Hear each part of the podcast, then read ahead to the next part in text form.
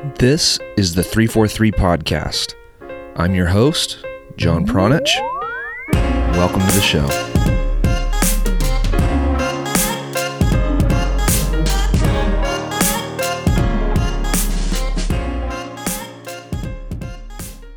What's up, everyone? Welcome back to another episode of the 343 Podcast. This is another installment of Two Minutes Uninterrupted. On these short episodes, coaches are given two minutes to discuss their coaching philosophy and ideas about the game. After that, we talk about the topics that they touched on and try to extract at least one gold nugget that you can leave with.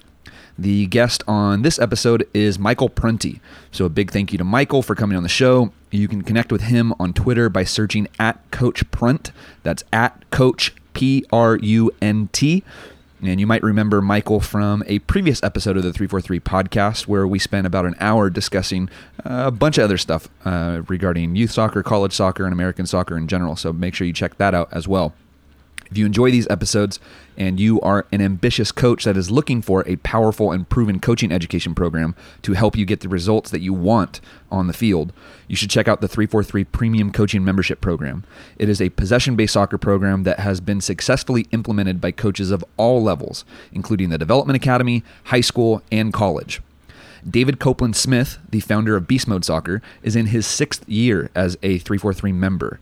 He said, and I quote, honestly, it's worth 10 times the yearly membership. You're not investing in the drills, you're investing in your education, a proven methodology, and a phenomenal community of progressive coaches. End quote. The premium membership gives you 24 7 access to video lessons, ebooks, and audio recordings that help you learn the 343 philosophy and methodology. You can learn more about the benefits of the premium coaching membership program by visiting 343coaching.com. Once again, that is 343coaching.com. All right, let's get into today's episode. I hope that you enjoy this two minute chat with Coach Michael Prunty.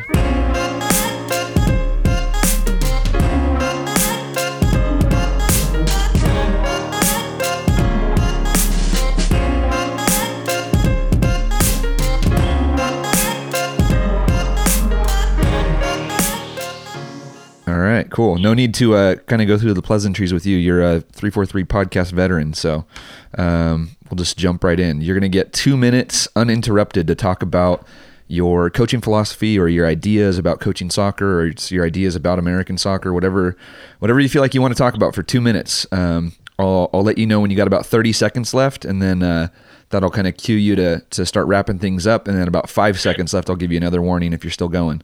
Sound good? All right, sounds good. All right, cool. And then uh, once you're all done, we'll we'll spend uh, I don't know like ten minutes or so talking about it.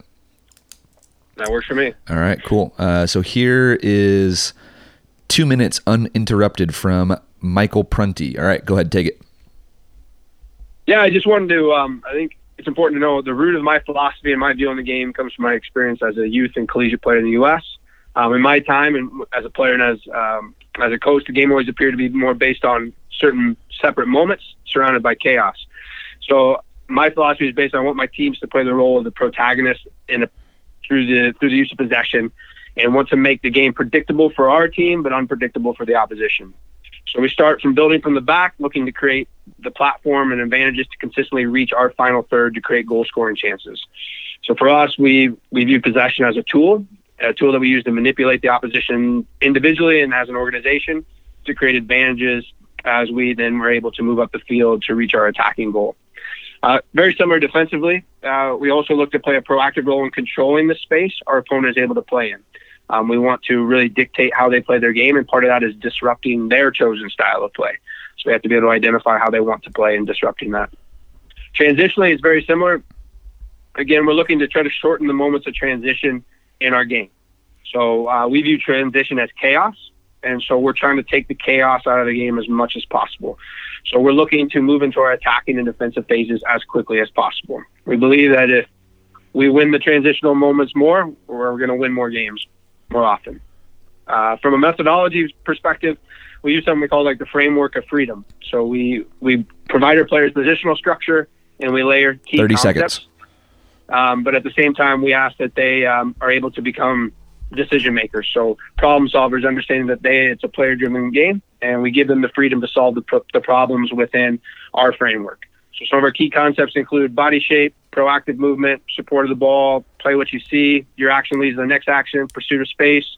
Third man, controlling the rhythm of the game, occupation of space between lines, and creating wide overloads when we can. Boom. You practiced. I didn't, practice, but I'm glad it, it came right down at the pretty time pretty well. Yeah, dude, you had like three or four seconds to spare. That was rad.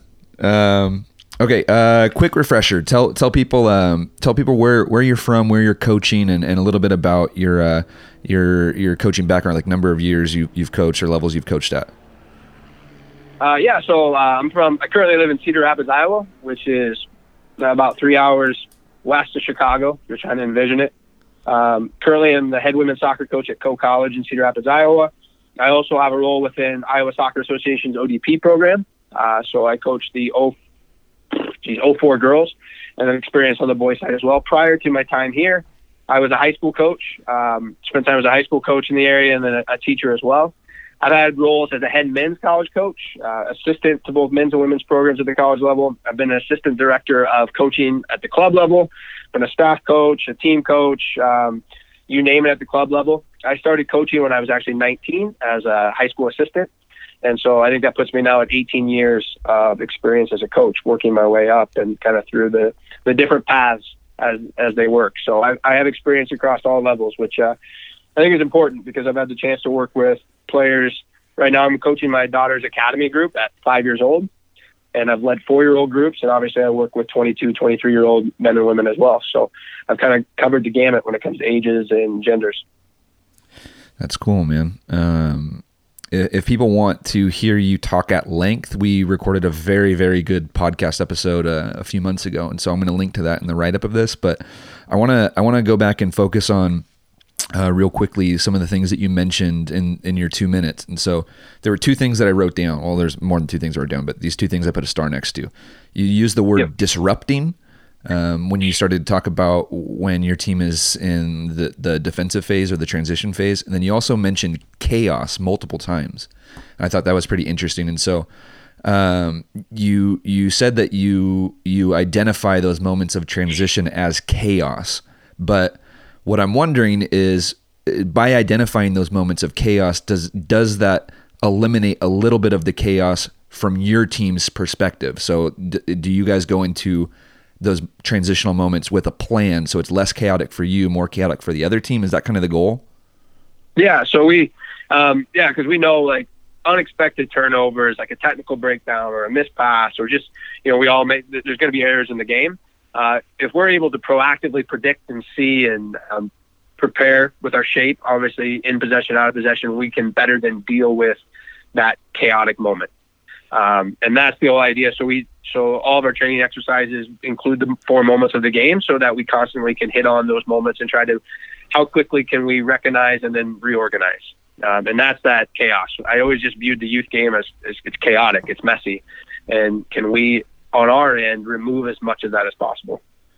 What are what are some of the things that you want your players to do immediately after a turnover or immediately in that transition from offense to defense? Are there are are, are there things that you're looking for like every single time or is there like a, a kind of like a general rule that you give your players like hey this is what we need to accomplish right away yeah we we use the idea of we give them and this is part of that freedom perspective so it matters on where we're at in the field. So let's say you know we're in the middle third we've turned the ball over we want immediate pressure to slow down their ability to counterattack so we lose the ball can the nearest person at least slow their, their counterattack and then we use uh, the term or the terms, multiple terms, recover at angles. So the rest of our team then starts to recover back and in at angles to reduce the ability to penetrate and get directly to our goal. So everyone's recovery angles are back and in. And that kind of tightens up our shape and denies the ability to counterattack. And then from there, we're able to then shift into our defensive phase. It's funny. You're reminding me of a of a term that I used to use with the. Uh, let's see, they were 1998s, I think, but at the time they were like 11 year old girls um, or maybe maybe they were 12. I can't remember, but we, I was trying to teach them about defensive transitions, and we uh, again used a very similar philosophy of kind of like back and in, um, but to give them an idea of exactly where they should be retreating to every every single time. I gave them like a, a like one spot, and we called it the party spot. For the kids, and, Oh, yeah. and and they they loved it. Like they would laugh all the time, whatever. But it stuck with them. But the party spot was the PK spot, and so like everybody retreats, and then, like that's where you guys are all trying to meet if and and, and when it gets you know if, if the ball continues to advance into our half and we need to defend everybody should be shrinking towards the party spot or the pk spot so that's where everybody kind of congregates and that's where we're at our smallest and then when we Yeah, we use like a funnel metaphor. Yep. I even draw it on the field. So they say like as the closer we get to the our goal, defensive goal, the tighter our shape gets defensively. So it just continues to shrink. Um, but yeah, the back and angles. I mean, it's a pretty common uh, cue for me from a coaching perspective. It's just always backing in, backing in, yeah um, or recover at or recover at angles, so they kind of understand what that means. Yeah, And it's so funny. Like uh, I'm sitting here and I was doing the motion with my hands as, as if like people can see me. I'm like, okay, I, I guess uh, I'm, I'm not used to podcasting. Um, Yeah. But but uh, but a thing that you just mentioned too is like you're you're telling players to come back and in when you're without the ball. And so many times on the offensive side of it, you hear coaches yelling up and in like on goal kicks or on on um, set pieces or free kicks or something like that. So it's kind of like a like a a weird anti um, thing. I, I, I don't know exactly how to describe it. It. It just popped into my head, but um, but yeah, it's the up and in is like it's one of the things that just hurts my soul every Yep. time I hear it. Yep. It's one of the things I, I fight and I my team like I they'll see my like head slightly implode when when I took over a new club team and they were very good players, but you know they'd set the ball to play out and right away the goalkeeper said nope this isn't on up and in and I'd be like nope nope stay where you're at you can still play. And to get them to like, because it's just such an easy default, so that all the re- all that responsibility is shifted off the goalkeeper and the center back, and they completely just pass it on. And that's like one of those moments of chaos I talk about. Like, no matter how good you are in the air, whatever it is, if you're living on second balls, it's tough to consistently control the game through that. living on second balls. I'm writing that down. It's like a remix to a Bon Jovi song. Yeah, very similar. the soccer the soccer version. Um, tell me tell me how often you're you're training like this defensive transition aspect, is- er- eliminating this chaos during defensive transitions. And uh, I guess uh, another a follow up question would be, uh, what's the what's the breakdown to um, uh, attacking focus training versus defensive focus training? Like how like a percentage? How much are you doing of each? Yeah, you know, so our typical, if you're looking like what a typical training session looks like, you're looking at like a, a rondo, 4v2, 4v1, 5v2, 6, whatever, you know, our numbers are that day, into a positional rondo or positional game. And then you're looking at like a phase of play, like a half field focused on either, you know, defensive shape, attack, you know, whatever it may be the focus that day. And then obviously a larger game. Um, that's of the typical. Obviously there's differences there, but in those initial rondos and the positional rondo, we use, we, we include that defensive transition right away. May it be, you know, it's 4v2, the two in the middle can try to dribble out of the space when they win possession, or they try to make an exit pass, as we call it. So they win the ball and they try to then make a pass out, or they win the ball and then they can score a goal right away. Uh, so we, we always include those moments in all of our rondos. So though we're maybe focusing on possession that day or building out from the back in a 4v4 plus three, the defenders have, all the players have transitional moments they have to deal with as well. So that helps. So probably the amount of time where I say like we're focusing on defensive transition, it might happen, you know, in a college season. You know, it actually builds more as as the season progresses, just because that's just the nature of the college game. But it, you know, we might be hitting on it once or once every other two weeks, where we actually have a session where we're really driving home those points. But we train it on almost daily basis, if that makes sense. It's just not something that we're gonna like sit out and be like, all right, today we're really focusing on this. It's just part of everything we do. Um, and that was probably more typical. The balance is very similar to we probably spend more time on the attacking phase. Um, I think it's much much tougher to create than it is to destroy. So we we devote more time on our attacking phase, um, and obviously through that, the reverse you get repetitions of defending and transition to that as well. So I'm also curious. This, this will be my last question for you. Um, yeah, how how different are the exercises that you're using when you're teaching that that defensive transition moment? Like, is it a completely different session, like the like than than the rest of the two week cycle that, that you kind of described? Like every two weeks, you're you're you're kind of throwing that in. So is it, is it something completely different, or are you using the same exercises and just changing the emphasis in those exercises? uh, we use the same exercises, um, and you know, we'll let's say for example, you know, we had if we play from a 4-3-3, it's very common that we would face a 4-4-2 diamond. And so we're playing a positional rondo, 8v4, and the four in a diamond shape. So then we're preparing how to transition to stop that diamond from they win possession and we're trying to then stop that diamond from gaining attacking shape and then leading to a counter. So that's probably how it, an exercise structure might change, but that activity we've done in different forms, but we do change the structure slightly based on upcoming opposition and what and what we're trying to focus on as well. But there we we have a very small catalog, not small, but not a large catalog of exercises that obviously we change and manipulate to get what we need out of it. But um, given our just the college game in general, we can't waste any time on trying to get them to learn new exercises. So it just is it's a fruitless pursuit. How long did it take you to, to narrow down that catalog of exercises? Because I'm sure that at one point you were like me, where you have you probably still have them, but like binders of exercises. Yeah. Oh, I have a Dropbox that's just crazy of stuff. Um, I, it's probably been it's probably taken.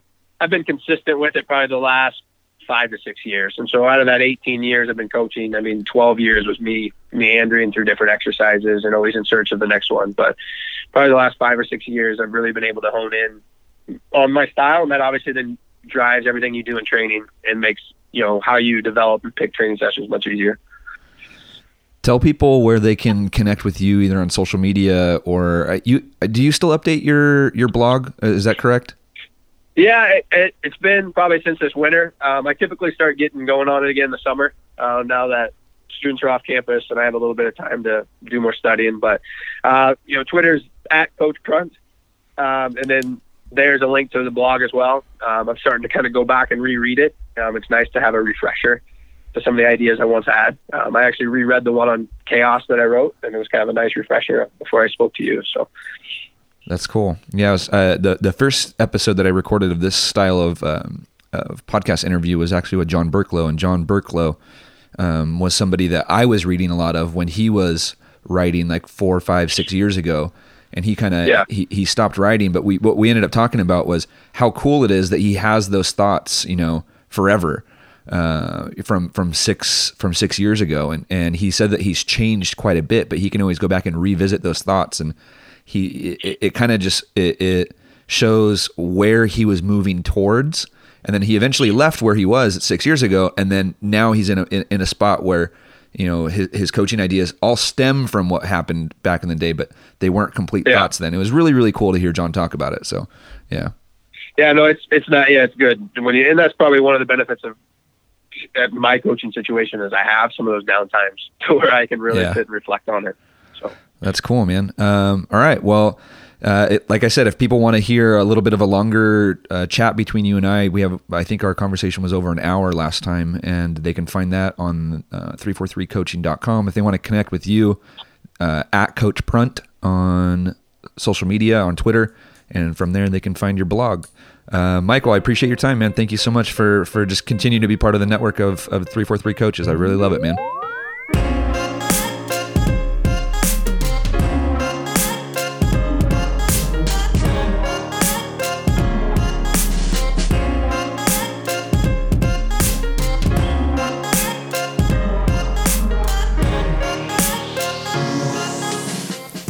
Right. Thank you for listening to another episode of the 343 podcast. And a big thank you to our sponsor, Bounce Athletics. I also want to leave you with one note from one of our members of the 343 coaching education program. His name is Thomas, and he's been a member for quite a while. And this is what he had to say. If you want to play insanely good with your team and start to understand the possession and positional game, this will give you a head start I have tried the material on three ordinary teams, and after a year, they totally dominate the local teams. After two years, they are among the best in the region. The program 343 offers is not a complicated curriculum, it's actually simpler than you might think. But instead of more, you have to go deep in every detail. Thomas, thank you so much for that beautiful review, and I hope that everybody else finds that valuable. If you want more information about the 343 Coaching Education Program, the program that helps support and fund this podcast, you can visit 343coaching.com. All right, we will catch you guys next time here on the podcast. Thank you so much for listening.